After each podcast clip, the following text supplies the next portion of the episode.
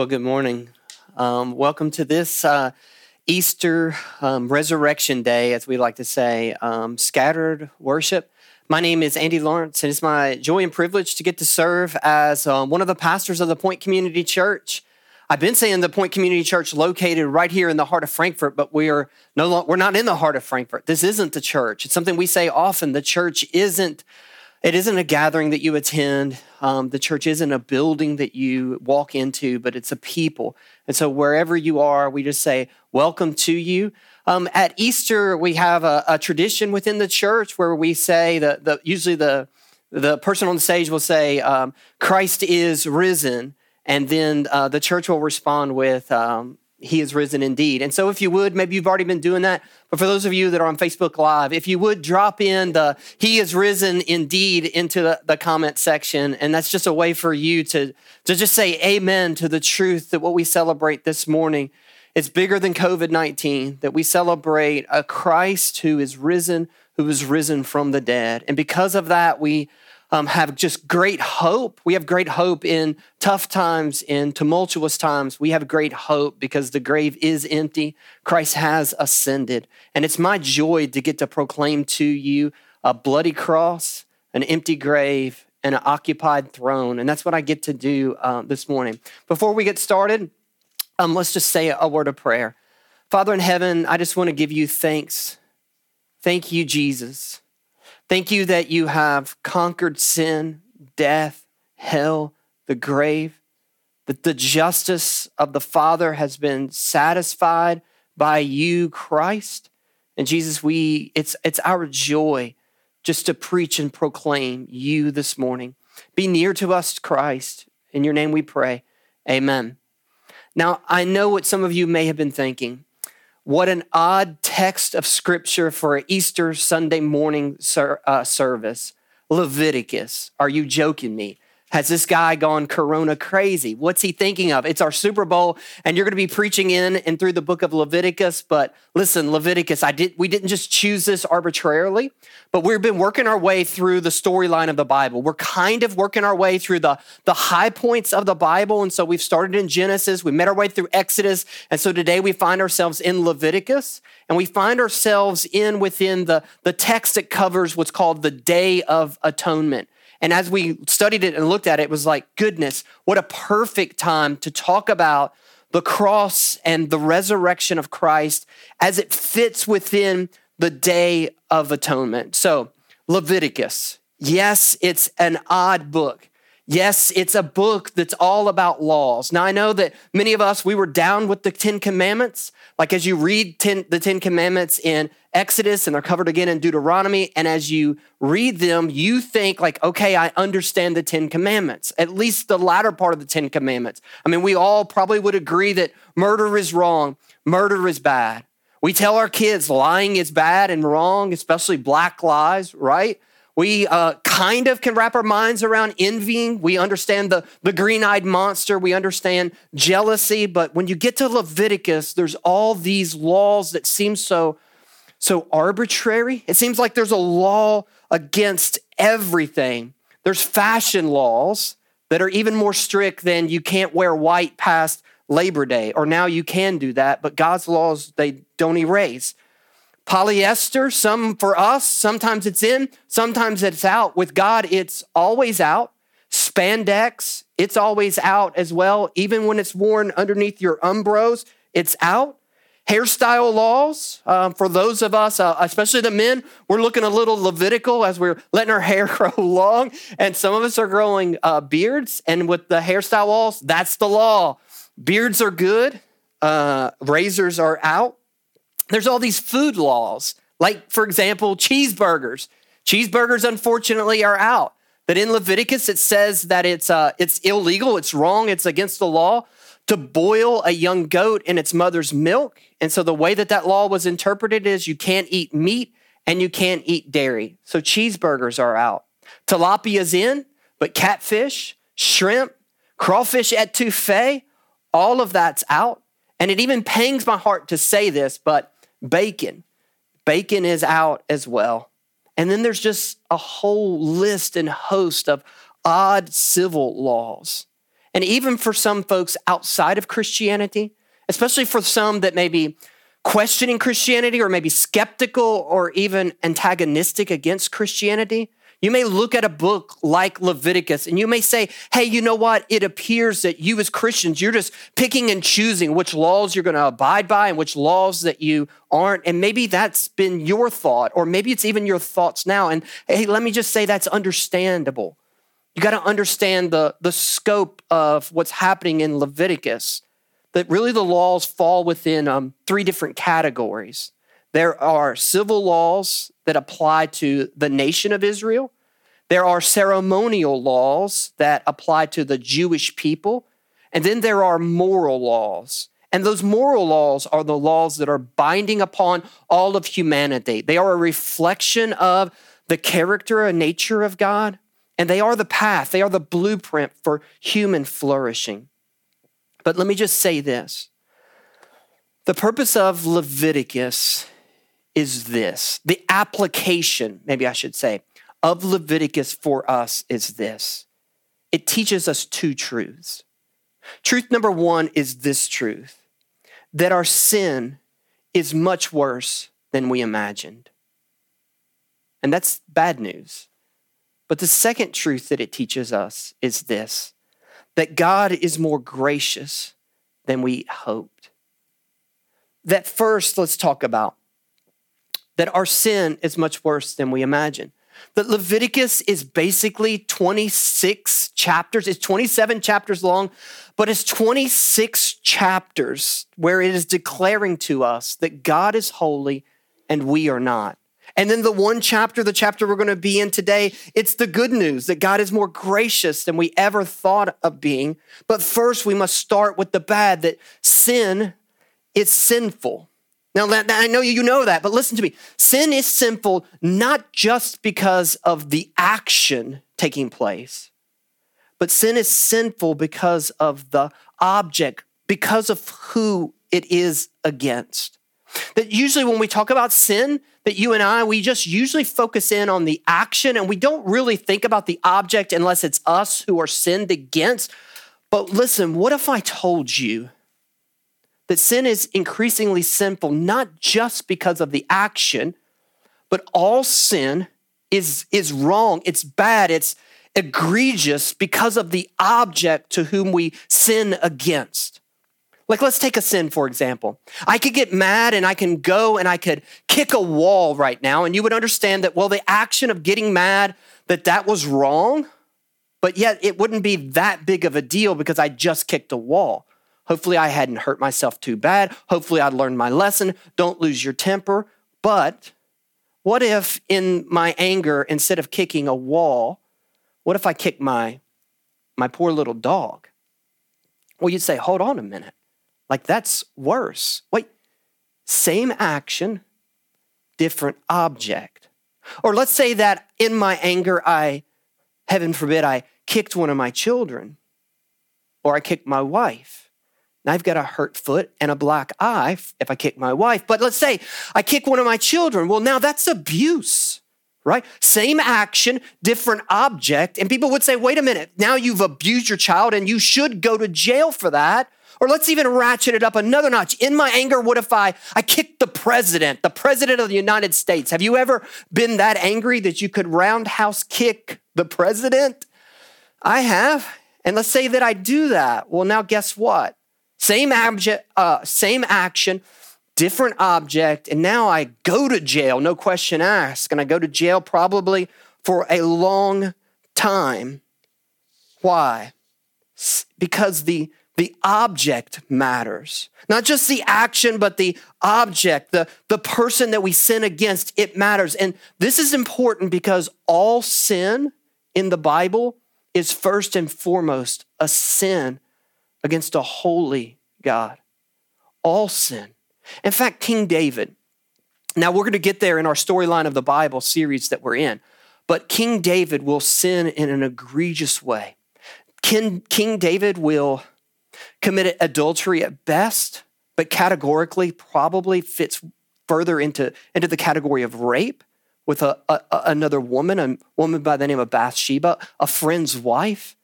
And then King David will have that friend put to death. His action would be you know, adultery, possibly rape, and murder against these people. And yet in Psalm 51, when David finally comes to his senses and confesses and repents, David says this Against you and you alone have I sinned, Lord, and done this evil in your sight. He's not lessening the sins that he's created against uh, Bathsheba and Uriah, but rather he's increasing the weight of his sin before a holy and a righteous God. And what Leviticus is doing is Leviticus is declaring to us that you and everyone you know is a sinner. Let that rest on you for a second.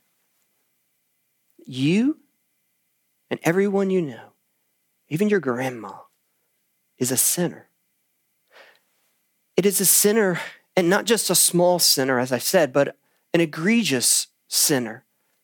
Not just because of the actions that we've done because maybe you could think about the actions in your in your life and you may not and you may say like you know what? They're really not all that bad but it's not about just the actions it's against the object.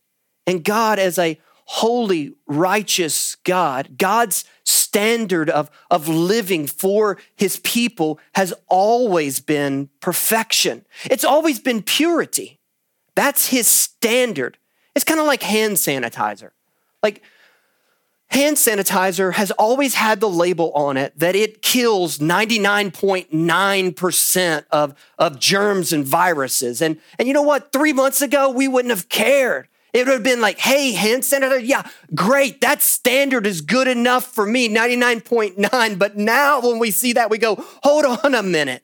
Like, what's the, what viruses is it not killing? What germs is it not? Do you have a hand sanitizer that is like complete and annihil, uh, you know, that completely annihilates all germs, that destroys everything? What hand sanitizer is that? Give that some to me. And in fact, as we talk about it, I mean, you can't talk about hand sanitizer without, you know, you, you I mean, it's just that time, right? It's been 10 minutes since I sanitized anyway. Listen to me. God's standard has never changed. God's standard has always been for his people 100% purity, absolute perfection, absolute holiness. And we all have sinned and fallen short of the glory of God. No one reaches that standard. And that's what Leviticus is about. It's declaring every one of us to be a sinner, but there is good news in the book of Leviticus. And it's found in Leviticus 16. It's found centered around this day of atonement that is a prescribed by God to his people as a means where they can where they can get rid of their sins. It's prescribed to God as a, as a ritual where sinners can be forgiven, where the dirty can be made clean, where the guilty can find their forgiveness that all of Leviticus is either leading up to that 16th chapter and the Day of Atonement or it's flowing from the Day of Atonement. This is the biggest. This is the Super Bowl day, the Super Bowl Sunday for the children of Israel. It's one day of the year. And what I want to do for the next few minutes is I want to focus on a couple aspects of the Day of Atonement. The first aspect that I want to focus in on is I want to focus in on where the Day of Atonement took place. And that place is called the tabernacle. The tabernacle is huge. It's huge in our understanding um, in the, even the storyline of the Bible. The contrast that's taking place in Genesis in the Garden of Eden versus what we find in Exodus in Egypt, the contrast isn't just the condition of God's people, but the contrast is the absence of God. That in the Garden of Eden, God dwelt with his people, but because of our sin, then God has uh, kind of been absent from the midst of his people. He may show up in various times in, in, in, different places and call a man like Abraham to himself, appear to Jacob. We've been looking at this, appear to Moses, but now something fascinating and gracious is happening. That God once again is going to dwell with his people in this tent of meetings called the tabernacle. And the construction of the tabernacle, it's laid out for us in the book of Exodus. And in that, um, it, if you could think of it maybe like this, it is um, concentric, not circles, but concentric rectangles. There is um, the, the, the biggest one would be the, the courtyard, and then next on inside would be the holy place. And then finally, inside of the holy place is the most holy place, or the or the or the uh, holy of holies, and that is where the Lord will dwell. The very presence of God will dwell in that place, in the most holy place, the holy of holies. And this place was forbidden. This place was forbidden under penalty of death, that no one could saunter into the Holy of Holies except one man on one particular day, the high priest on the Day of Atonement. That between the Holy of Holies, the most holy place, and the even the holy place, there is a there's a there's a thick curtain that, that that's put up there. It, it, it the curtain symbolizes it doesn't necessarily contain God's presence, but it symbolizes, it's symbolic, saying that even though God dwells among his people, his people do not dwell with him. His people cannot enter. That curtain is like a huge do not enter sign between God and his people. And the priest would enter the Holy of Holies, but he would enter it with fear and trembling that any fraction or misstep would result in the death of the high priest. And on this one day, the high priest would enter, but he would enter in covered in blood, sprinkling blood. There would be a blood of the sacrifice on behalf of the high priest and his family, on, on, on, on the whole community, and especially on behalf of the people. First, we looked at the where it took place, the tabernacle. Now let's talk some more about the high priest who performed it.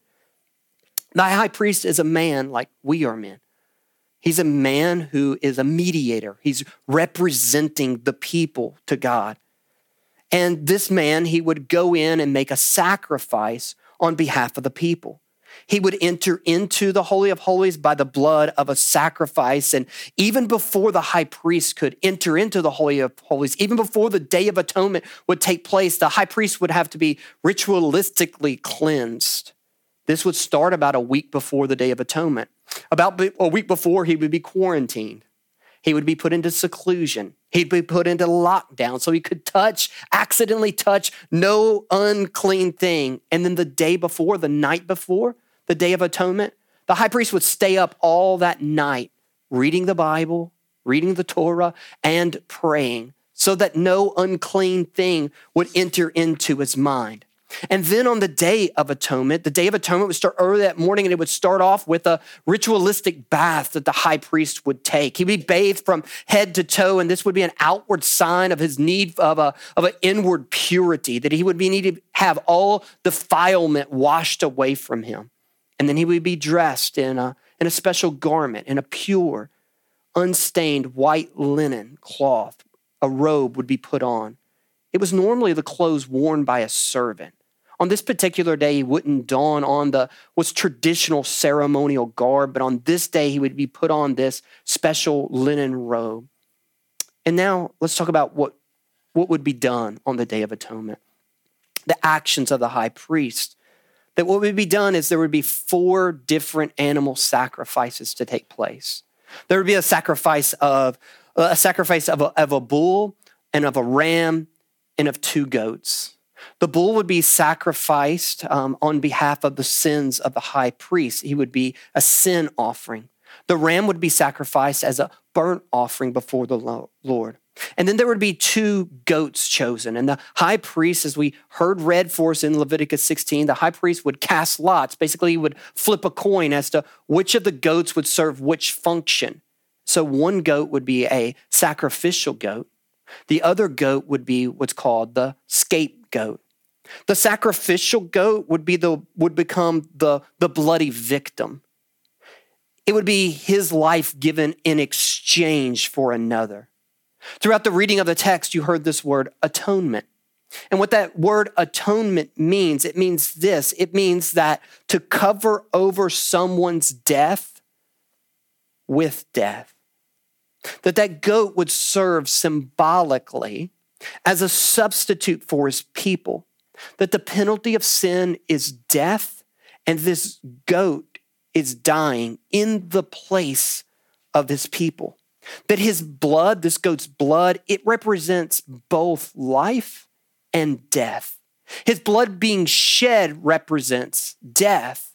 But what's necessary to life is, is blood. If my blood needs to be inside me for me to live. And so it represented both. It represented, the blood represented both life and death. It represented the death of the sacrificial animal to which the blood was let, but it also represented life as his life was now sprinkled in the most holy place. And that's what the high priest would do as he walked into the the the the into the holy place that he would sprinkle. It was purification. Life covers death that our sins deserve a violent death, and this animal has died as a substitute. There is the other goat, which is the scapegoat.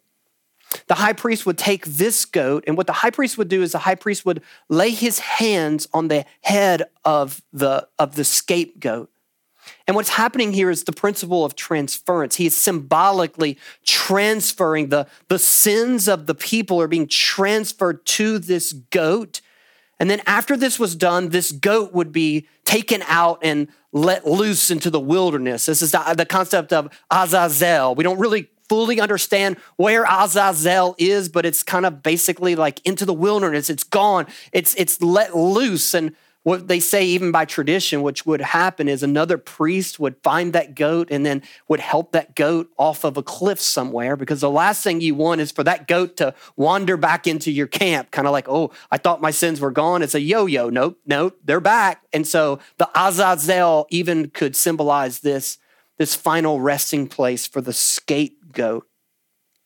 Now, listen, I don't think I'm letting the cat out of the bag here that everything that is taking place on the Day of Atonement, it forecasts and predicts what Jesus will do on Good Friday night and what Jesus will do on Resurrection Sunday morning. That what the resurrection is, is the resurrection on that first resurrection day. The resurrection is a declaration of the God who is above all, the creator of everything. It is a declaration that that is the true day of atonement. It's a declaration that Christ's work on the cross, that, it, that, that the day of atonement was a reenactment for, or, yeah, was a reenactment. It was a rehearsal for what's happening on the cross with Christ. And what it is, is it is God declaring that he has received it. He's received the work of the, the real, true high priest, Jesus Christ. He's rece- received the work of the, of the sacrifice that has been made. In fact, we could say this that Jesus' resurrection, it means that Jesus was God who has come to dwell among his people. And what it means for you and I, how this is applied to us, as it, it is applied to us, is that you and I, that we can know God in a real and intimate relationship. in fact, as John, the writer of the Gospel of John, as John writes his letter, he even opens it up in the first chapter by saying this. And the Word, meaning Christ, it's a reference to Christ, the Word was made flesh and it dwelt among us. That word that he's using, dwelt, is the same word that could say he was tabernacled among us.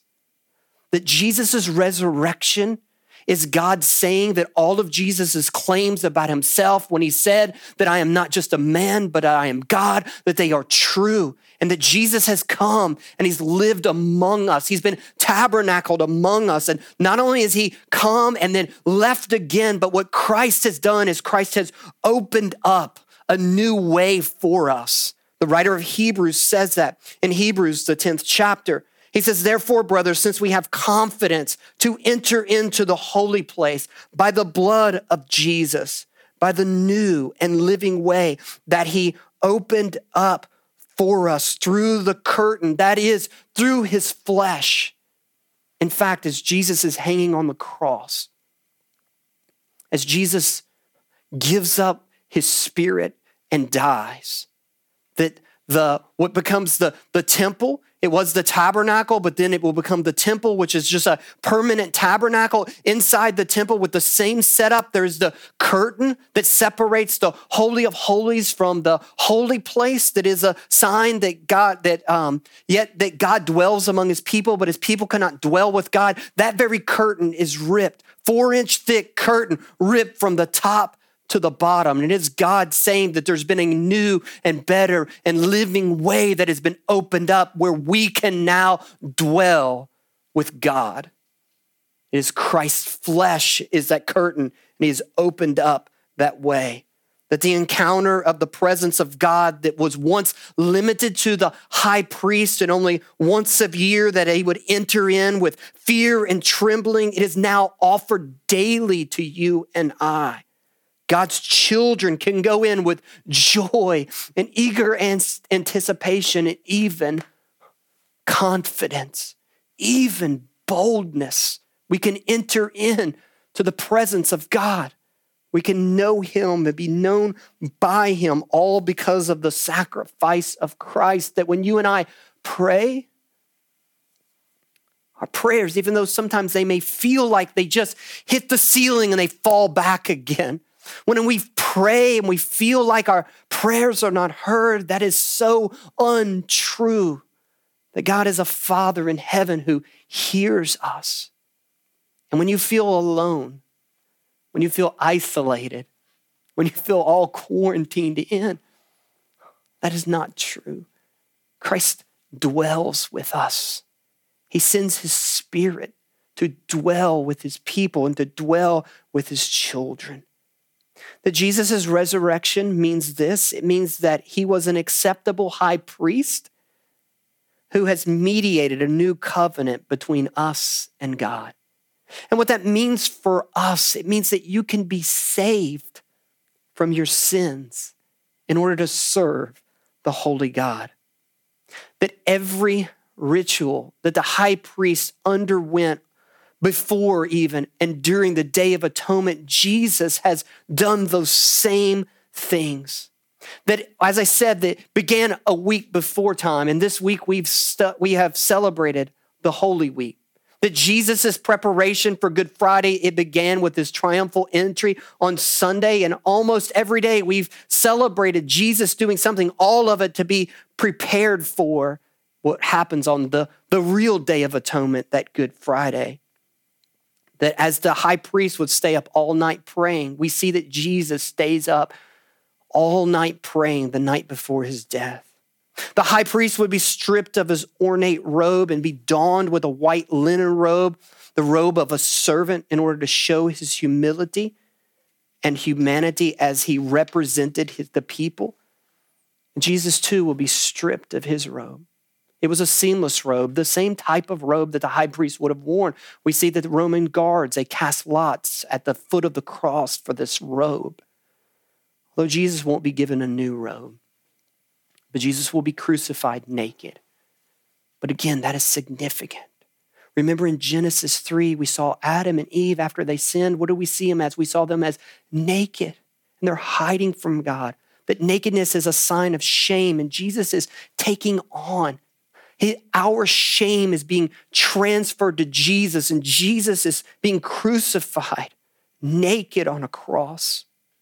The high priest would be bathed in pure water as a ritualistic bath, but Jesus won't be bathed in pure water, but Jesus will be bathed in human spit as Roman guards spit upon him. Jesus will enter into the Holy of Holies not by the blood of a sacrificial goat, but by his own blood, he will enter in. Jesus has become our high priest. And his resurrection from death means this that he was an acceptable high priest. That's the declaration of the book of Hebrews time and time again. And that by this work, he has secured for you and I eternal life, eternal life. We've been saved and saved forever, saved presently at the moment when we confess our sin before a holy and righteous God, at the moment when He makes us new, and we'll be saved for eternity. And we've been saved under what purpose? A purpose of to serve God. We've been saved to serve God. Jesus' resurrection, it also means this. It means that Jesus was the perfect sacrificial goat, which means this it's even almost like we say about we say about uh, sports stars, they're the GOAT, the greatest of all time. And Jesus is the greatest of all time when it comes to a sacrificial goat, the greatest of all time sacrifice given to us. And this is what that means for us, church. It means this that you and I can be forgiven of all our sins.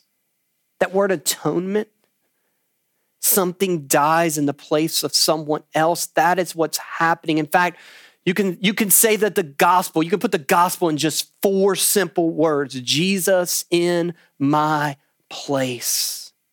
That Jesus is the perfect sacrifice offered for the sins of the people. And lastly, Jesus. Jesus' resurrection means that Jesus was the scapegoat who has carried our sins away forever. And what that means for us is it means that there is, therefore, now no condemnation for those who are in Christ Jesus. That no one can condemn you, not even that little voice in the back of your head. You know, it's the probably the the the most the unpardonable sin in our culture the most quoted verse of the Bible for in modern times is it's no longer John 3:16, but it's Matthew 7:1. Judge not lest you be judged. The one thing that you and I that we hate the most is the thought of someone judging us. And I believe that is true because inwardly in our conscience we know that we will stand before a God who has judged us. I think what our our, our visceral reaction to the thought of someone judging us is really what we're saying in that is it's a declaration that in our conscience that that we're guilty. We feel that. We know that they may judge us and they would probably find us wanting. And so we react to that by saying no one can judge me. And we say but god can judge me. And that's right. And god's standard is absolute holiness. And we feel that. Even though we may say no one else can judge us most of us spend most of our or spend a lot of time judging ourselves and self condemning and beating up. And listen, Jesus is that perfect scapegoat. That when you and I, when we place faith in Christ, it's the principle of transference. We're laying a hold of the cross of Christ. We're laying a, he- a hold of Jesus's crown of thorns upon his head. Our sins are being transferred to that, and Jesus is carrying them off. As the psalmist says, as far as the east is to the west, Jesus carries our sins away from us. I know of no greater and better news than to say that. Jesus' resurrection, the empty grave, the empty tomb means that Jesus is the scapegoat that has taken and carried our sins to Azazel, wherever that is, but it's a long way away from me. Praise God. The prophet Micah even says that our sins are buried in the deepest oceans. Corrie ten Boom, she said, then don't ever hang, and, and we must hang a no fishing sign in that place. That's that work of condemnation and self condemnation. Listen, Jesus' resurrection means that Jesus is both the high priest and the sacrifice on the altar. That both the sacrificial goat that pours out its blood and the scapegoat that carries the sin of the people far away from the camp, that he lived a perfect life to offer the perfect death. And by his stripes, we are healed, forgiven, and we're made clean. That Jesus has torn down the dividing wall to give us intimate access to the Father, and Jesus has, re- has achieved for us redemption, reconciliation, and restoration. And so let me just close out by asking you. We say this here at the point I think I said it maybe even on Good Friday. The gospel changes everything. And the gospel is the good news. It's the good news that Jesus is the greater tabernacle. It's the good news that Jesus is the greater high priest. It's the good news that Jesus is the greater, even sacrificial goat and the greater scapegoat. It's all of those things. And when we rightly understand that, when we rightly understand that, then we live our lives for him. We receive him by faith, and then we ultimately we live our lives in response to that ultimate day of atonement. We live our lives as a sacrifice of praise to Jesus. We forgive because we have been forgiven. How we behave in our marriages, it flows from what Christ has, has exemplified his love for his church. We even give. We give as a reflection of the generosity and the grace that God has shown us. That as the Christian, what we say over and over and over again our Christian lives is lived in response to Christ. Christ, as you have been to us, may we be to others. So, have you received the free salvation offer that God has offered? Have you accepted Christ's pardon, the sacrifice given? Are you living in light of that grace and that forgiveness, your sins being carried away? Are you living in joy and freedom from condemnation? Are you responding appropriately to the gospel in every area of your life? Let's pray. Jesus, your cross and resurrection and ascension on high, it changes everything for us. And Jesus, we give thanks to you. We love you. Jesus, thank you that by your stripes we are healed and we're forgiven. Thank you, God, in your great grace that you would say, though your sins be as scarlet, they can be washed white as snow, as they're washed in the blood of you, Jesus, the perfect sacrifice for our sins. Jesus, we love you. It's in your great name we pray. Amen.